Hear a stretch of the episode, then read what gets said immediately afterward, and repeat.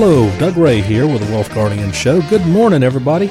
Good morning. How are you, Doug? I'm good, Bryce. How are you? I am doing okay. I uh, have to say, I know you've been down and out for this last week because the Green Bay Packers, folks. Embarrassing. Folks, uh, Doug's favorite team out there, aside from the Panthers, is the Green Bay Packers. And obviously, he had a rough weekend last weekend, and uh, it's taken him a while to get over this. So, Doug, I'm sorry about that.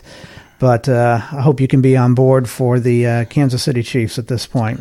Oh, yeah. I'm gonna, I'm going to root for Andy Reid. You're, Absolutely. You're not going to pull for the uh, San Francisco forty-niners that uh, took your team out, I presume. I don't think so. All right. Well, let's go ahead and get into things here, Doug. Yep. Uh, we've got two segments of the show. The first segment today, we are going to talk about financial mistakes to avoid in twenty twenty. It's a new decade. We're out of the teens, so finally we can say something like twenty twenty-one or what the twenties and not have to be stuck in those teen years. The roaring twenties. The roaring, oh, hey, let's hope that doesn't repeat itself, huh? All right. So uh, financial mistakes to avoid in the new decade. Doug, start us off with that one. What possible mistakes could somebody make out there in this year? Well, I think one of them is don't compare your investments to the overall stock market without some proper context. Explain that. Well, you you know, the thing about it is the S and P five hundred, you know, ninety plus percent of all mutual funds and money managers do not consistently outperform the S and P five hundred. So if you're looking at your portfolio and it's lagging in reference to the S and P five hundred, I wouldn't get too out of, out of sorts with that. That's probably not an alarming situation. And if it's significantly underperforming, then maybe it is. The point is you probably don't have a portfolio that's all stocks. You probably have a portfolio that's got some stocks and some bonds. And if you're approaching retirement, you certainly shouldn't have a portfolio that's all stocks. That's exactly right. Yeah, so you're comparing. You're not comparing apples to apples in that segment is what you're saying. You are not comparing apples to apples. Right. So the next one is don't give up before giving your strategy enough time to play out. You want to cover that one? Well, yeah. So let's go back to the Super Bowl analogy, football. We both love football. You see so often that a, a owner of a team will get a new t- coach. They'll sign him for a three-year contract or a four-year contract. And then after year one, because they only won twenty-five percent of the games or whatnot, they're kicking him to the sideline and pulling somebody new. Al Davis of the Raiders was famous for that, one coach after the other. He'd get tired of them because they didn't have a get him to the playoffs each and every year, and he wouldn't give him time for that coach to get his organization together, to get his his um, other coaching staff structured around him, to get the players in there that he wanted for the type of, of uh, offense and defense that he was imagining, and he'd have to start all over again every time. And so the the analogy can be similar here that don't get into whatever portfolio your advisor has suggested and then be fed up that it didn't do exactly what you were expecting in the very first year. You got to give it some time and take some averages in there. And, Doug, you can add to that. Well, yeah, you, you certainly do because not every year is going to be an up year. Not every year is going to be a down year either. So you just got to let things cook for a while. Now, I liked your football analogy. That brings us up to one of these uh, little trivia questions you have, I think, is football-related. We do. I want to start doing a trivia question uh, every segment that we have here. So what we will do is, in the middle of our first segment, we will go ahead and throw out a trivia question, and then as we come back after our break, we'll go ahead and give you the answer. As long as none of you out there Google this, and you're just out left to your own devices, let's see if you can get this. Now, Doug, you know I'm not going to throw out any softballs here. No, you so don't. This is this is you have to listen to the way I'm wording this. So, Doug, congratulations. Your Green Bay Packers won not just Super Bowl One. You watched that game live, right? I did. I All saw. Right. I was eight years old. Eight years old. Watched Super Bowl One. I'm sure you were happy as a kid. And then, lo and behold, Green Bay Packers turned around and won Super Bowl Two. They were the first team to win two Super Bowls. And beat let, Oakland. Let alone be the first team wins two Super Bowls back-to-back. Beat Oakland that year. That's right. So, my question to everybody out there is, who was the first A F C team to win the Super Bowl? Now, I want you to listen to the way I word that question. Who was the first A F C team to win the Super Bowl? We know the Green Bay Packers won Super Bowl one and two. So when we come back from the break, we'll go ahead and uh, give you that answer, but we're going to go ahead and continue with the first segment for now. Yeah, you know, folks, today the theme of the show is basically mistakes that you can make in retirement. So to avoid some of those mistakes, we're going to offer a workshop uh, on February the eleventh and thirteenth, and it's all about taxes and retirement and also this new SECURE Act, because these two combined could make you have some pretty serious mistakes. So again, it's February the eleventh and the thirteenth. It's at six thirty p.m. over at the Broyhill in Clemens. All you have to do is call three three six, three nine one, three four zero nine, or you can go onto the wealth guardians dot com and click on the Events tab and register that way. It's free, so just come on out, and uh, we'll talk about this SECURE Act and, and taxes in retirement. I know you want to talk about taxes, right? I oh, mean, everyone wants to talk about it, taxes. It, it, it's that time of day. And, you know, I will say that if you are out there, if you're a diligent uh, tax enthusiast and investor enthusiast, and you thought that you knew everything that you needed to know about retirement assets and when they're taxed and when you got to take R M Ds and all those kind of good things, well, this SECURE Act just threw all of that out the window for you. And so if you haven't studied this in depth yet, I promise you we can help you uh, uncover all the hidden truth about this, so to speak.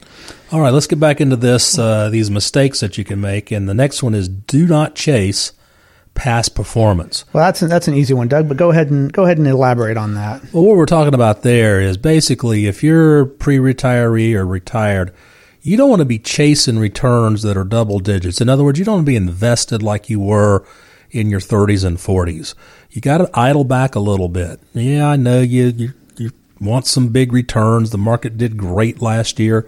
But also in twenty eighteen, you got to remember December was down twenty percent by itself. So as a pre-retiree or retiree, you want to be just a little bit more cautious, have your portfolio designed where maybe you have stop losses or circuit breakers in it, and that's something that we do for, for our clients. Doug, can I throw out another football analogy yeah, for that one? Why not? All right, well, let's, let's stay on uh, on topic, shall we? So let's say that uh, you're facing the Patriots, and God, who doesn't love doing that? And uh, you know that you're going to have to be aggressive in that game plan, right? You're going to have to get some points and get them early on in the game. But let's say by miracle, you come fourth quarter, five minutes, four or five minutes left to go, and you're now up by fourteen or twenty-one points. Do you use that same technique of trying to score, as being just as aggressive and sc- trying to score as much as you can like you did in the first half of the game? For the Probably first not. three quarters? No, you're going to go into a more defensive zone, and your uh, your idea is going to be to, what would you say, run out the clock, so to speak. You want mm-hmm. to possess the ball as much as possible. You're not going to put it up in the air. You're not going to throw the long balls. You're going to run it down the middle and try to run off as much time as you can and keep it out of Tom Brady's hands. And it's the same kind of strategy here that we're talking about. Don't go chasing past performance. Don't try getting the results that you were trying to get in the first, second, and maybe third quarter. Let's scale it back a little bit. We're ahead in the game now. Let's calm down and just let that clock run out. Next right. one. Next up is don't ignore cost and fees. Look, folks, nothing is free out there. You know that. But the fees that you pay on your investment portfolios vary significantly. Now, let me ask you this question. What's better, to get a return of eight point five percent while paying a one percent fee or ten percent while paying a three percent fee? Well, the math is easy. You know, one of the biggest drags on portfolio performance is a high fee. And let me tell you something. We analyze everybody's portfolios for risk and fees when you come in to see us. We have seen fees average two and a half to three and a half percent per year, some even more than that. Oh, I think you're underestimating that, Doug. I think the average that we see come in here is uh, somewhere between three point two and four point two. Now, you may be right. If we I, if we see one in the twos, that's usually an exception. Yeah, and if you own a variable annuity, it's even higher than that. Yep. And uh, so again, if if you if you're interested in, in the fees you're paying, both what you know you know and the hidden cost, we have the software, the tools to uncover that, and we'd be glad to Uh, run your portfolio through uh, through that software package. Yeah, and I'll add as well that even the most astute investors who come sit with us, uh, they learn something there. And the reason that a lot of investors don't realize the hidden fees that they're paying, well, we use the word hidden for a reason. When you get your quarterly statement, folks, from your I R A or your four oh one k or your non-qualified account, and they show you that your return was X amount of dollars, hey, congratulations, two thousand nineteen, you were up twenty-three percent. That is your net of fee returns. They don't show you, don't, they don't list out the gross returns minus the fees, and there's your net returns. Like, so uh, so many other receipts and transactions that we see. We see the net and the gross. We don't see that here. They just show you the net, and you assume net and gross is the same thing. They are not. You are paying fees there that we will help you uncover, as Doug said. And, Doug, I think we've got time for one more here.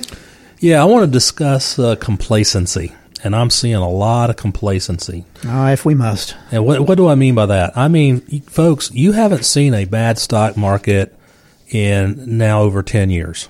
eleven, yeah. And, you know, last year you're coming in here, you're seeing the, the market was up twenty-eight percent or whatever it was, and, you know, your portfolio's up nicely. But let me tell you something. Here's the average. Since nineteen twenty-nine, in the modern era, you know, we've had a bear market every seven years. Well, we haven't had one now in over ten. Or four years overdue. We are way overdue. And I will tell you right now, it's out there. They have not invented a way to get rid of bear markets.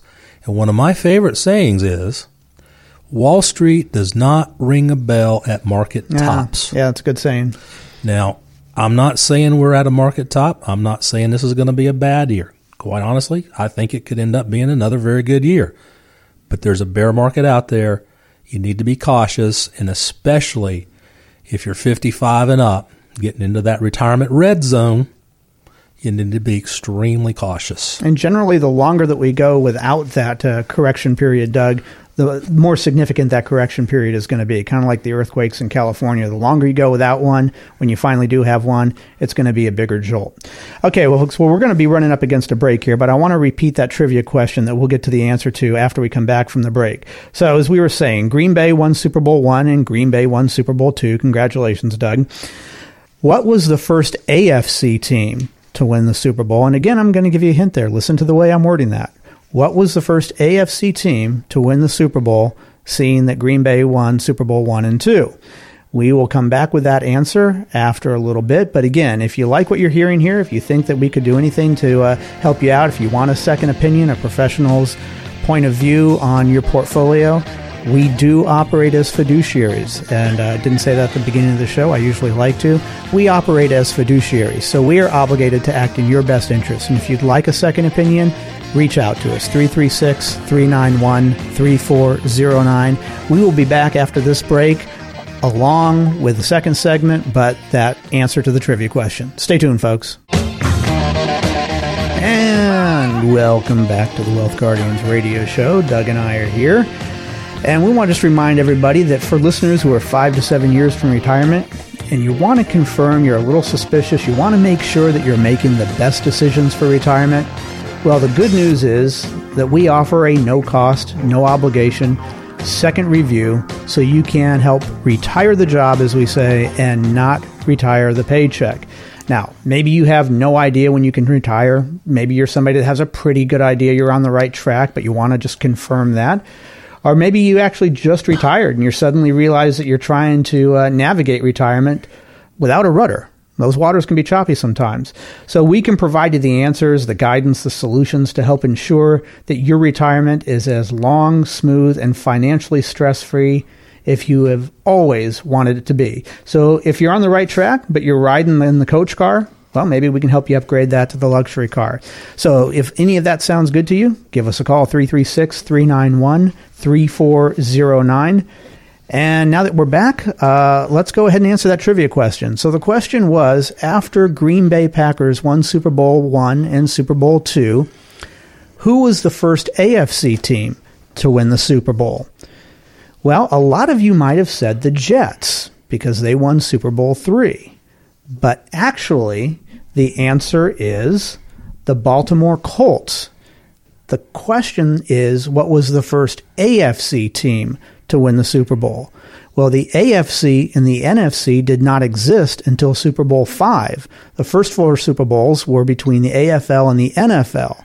So if you said the Jets, that was still actually an A F L team, not an A F C team. So the Baltimore Colts in January nineteen seventy-one won Super Bowl five, beating the Dallas Cowboys sixteen to thirteen.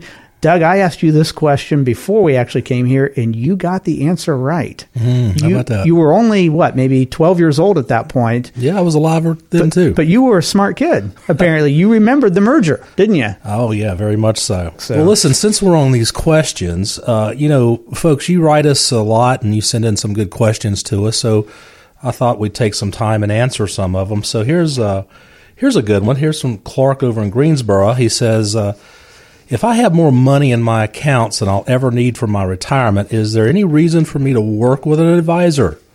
If I just handle everything myself, I'm not sure that there's anything that I could do to screw this up because my income needs are so little and I have so much. Well, it's, uh, it's a good position to be in, and I hope uh, that you're actually correct there, Clark, that you do know what you're doing, which if you do, then outstanding. The the answer might be that you don't need an advisor. But uh, the difference between your typical advisor and what we do, Doug, is we are retirement specialists, and there is a lot of balls in play at retirement that might not have been in play when you were saving for retirement at twenty, thirty, and forty years old. A lot more things come into the mix that if you're not doing everything correctly, you could be taking way more risk and setting yourself up for a big downfall should another two thousand eight happen. Even if you don't need that income, you don't want to risk it unnecessarily, I'm presuming, Clark. And then the other issue is that uh, you, you don't want to risk it, as I said. But, Doug, give us another issue. That well, might Clark, be- I'd just have you go back and listen to the first segment and, and say that one of the things that uh, I think you might be making a mistake in is you're getting complacent. You know, rising tides lift all boats, but that tide goes out, too. Go back and look at how you did in two thousand eight. Now, you know, I would tell you that if you lose fifty percent of your money, yeah, maybe you got way more than uh, than, than your income needs are. You're a blessed person, but you know what? You know, you don't know what's going to happen in the future. You might need that money for long-term care, skilled care. Who knows? Let's go on to another one. Here's Eddie in Winston-Salem. Eddie says, "What are the reasons that would make it a good idea for me to have a trust?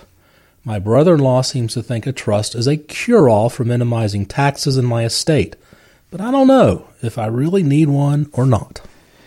Yeah, um, you know, most, a vast majority, Doug, of people out there do not need trust. There really has to be something exceptional about your estate or the people uh, that are close to you that you would need that. But uh, talk to us a little bit about when those circumstances do arise. Well, I will just preface it with, you know, we're not attorneys. Uh, you need to seek, uh, you know, professional legal advice in this situation. But the vast majority, Bryce is right, really probably could get a, away without having a trust. You know, a trust uh, is appropriate if you're trying to bypass probate. A trust is, is appropriate if you have a net worth of over eleven point five million dollars per person. That way uh, you can uh, shelter some estate tax. Uh, a trust is very appropriate if you have a child with special needs. Uh, but a trust in and of itself, for the vast majority out there, are not going to uh, decrease your taxes. In fact, income inside a trust itself is taxed at a much higher rate than um, your tax rate. So not necessarily your friend is, is on spot there. And we and we we've seen no shortage of people who've come through our doors, Doug, who do have trust because someone told them they needed it. They can't really explain why they got it, and from all that we can tell, it wasn't needed in the first place, and it really does complicate things when you want to try to get them back in order and, and get their assets in line with their risk tolerance. That can be a stumbling block to, to getting that taken care of, or at least a hurdle, right? Yep. Bryce, we've got Ellen over in Rural Hall. Why don't you read her question? She says, "Doug and Bryce, my husband passed away about six months ago." I'm sorry to hear that, Ellen. "And left me a significant amount of life insurance." Okay, well, that's a good thing. "It's much more money than we ever had during our thirty-year marriage, so while I'm grateful for it, it's also overwhelming." Yeah, I can understand that. "What's the best step for me to take in deciding how to handle it?" Doug? Well, obviously, I think at this point you do need to seek professional counsel here. You know, find yourself a really good financial advisor. Um, you can go about that several different ways. Uh, you've been listening to our show. We would certainly love to have you come in and chat with us. Uh, but you could also get uh, references from friends and family members. And I would encourage you to find uh, people that have been in this business uh, a good amount of time, that have some uh, skin in the game, some bloodied noses along the way, because, uh, you know, you've seen good markets and bad markets. Folks who will continually educate themselves, who go beyond uh, to make sure that they're up to date and everything. Folks who have credentials after their last name, uh, that means something.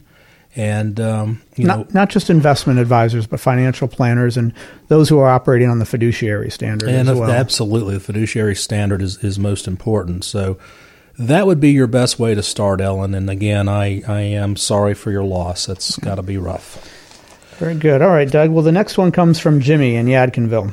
Jimmy asks, we have the opportunity to refinance our house at a very low interest rate on a new thirty-year mortgage. But we're fifty years old, and the idea of still having a house payment at eighty seems like a bad idea. What do you think? That, that comes up quite a bit in our in our planning. And, you know, honestly, I think that's a personal preference item. I tell people that. But most people that I meet with, and it would be my preference too, is to go into retirement without debt.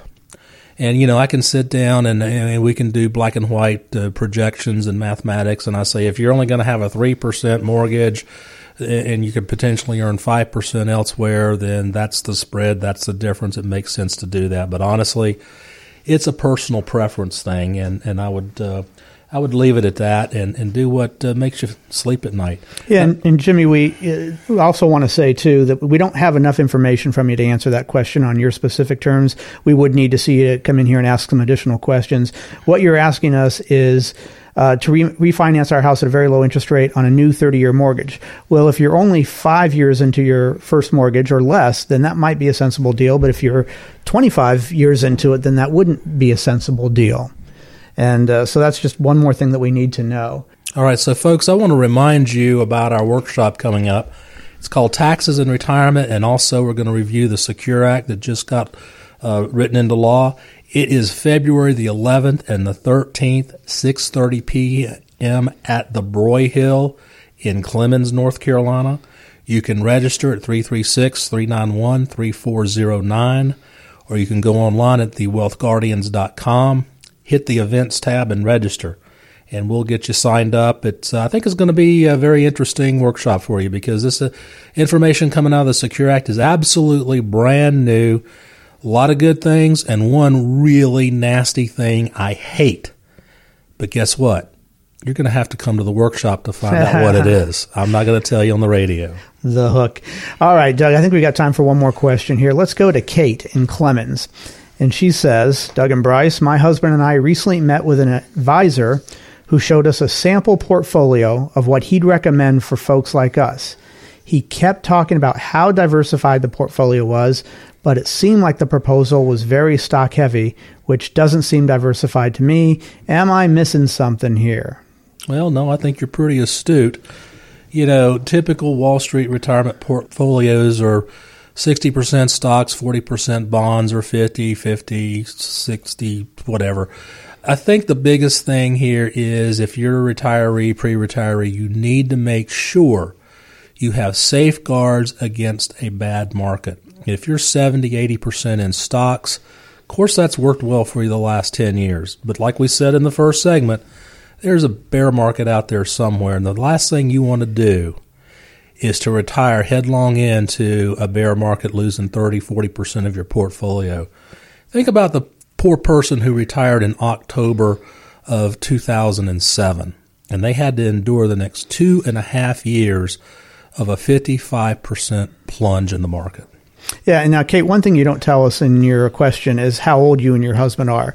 Because Doug and I are retirement specialists, I guess we're, we're assuming that you are retirement age, which would mean that you absolutely should not be heavy into stock at this point, or we at least need to have that discussion. But if you are younger, then you know a heavier portion of your portfolio being in stock can certainly make sense. But there's more questions here that we would need to ask you before we can tell you whether or not the portfolio that the advisor you met with actually makes sense for you. And we'd be happy to give you that uh, second opinion as well. And just to give everybody a feel out there, um, the meeting process that Doug and I do with you when you come in to see us to give you that second opinion is, is generally around a four-meeting process. First meeting is to gather a lot of information. The second meeting is to open your eyes to what your current portfolio could do to you in some bad situations. Another two thousand eight or two thousand two market cycle is not going to be healthy for your retirement situation. Third meeting is where we start putting together some recommendations and talking about the pros and cons of those. And then the fourth meeting is where we finalize everything. So if that sounds like something that you would like to sit down with us with, there's no cost, there's no obligation to that. We'd be happy to meet with you and see if we can be of any assistance in helping you uh, outline what your retirement looks like. Again, you can always reach us at three three six, three nine one, three four zero nine. You can also visit us on our website at uh, the wealth guardians dot com. Other than that, I want to remind you one more time, uh, February eleventh and February thirteenth at the Broyhill building in Clemens at six thirty p.m. is when we're doing our SECURE Act and Taxes and Retirement Seminar. So if that sounds interesting to you, reach out to us, three three six, three nine one, three four zero nine. Hope you all have a good rest of your weekend. Doug, it's been great doing this with you again. We'll see you next weekend.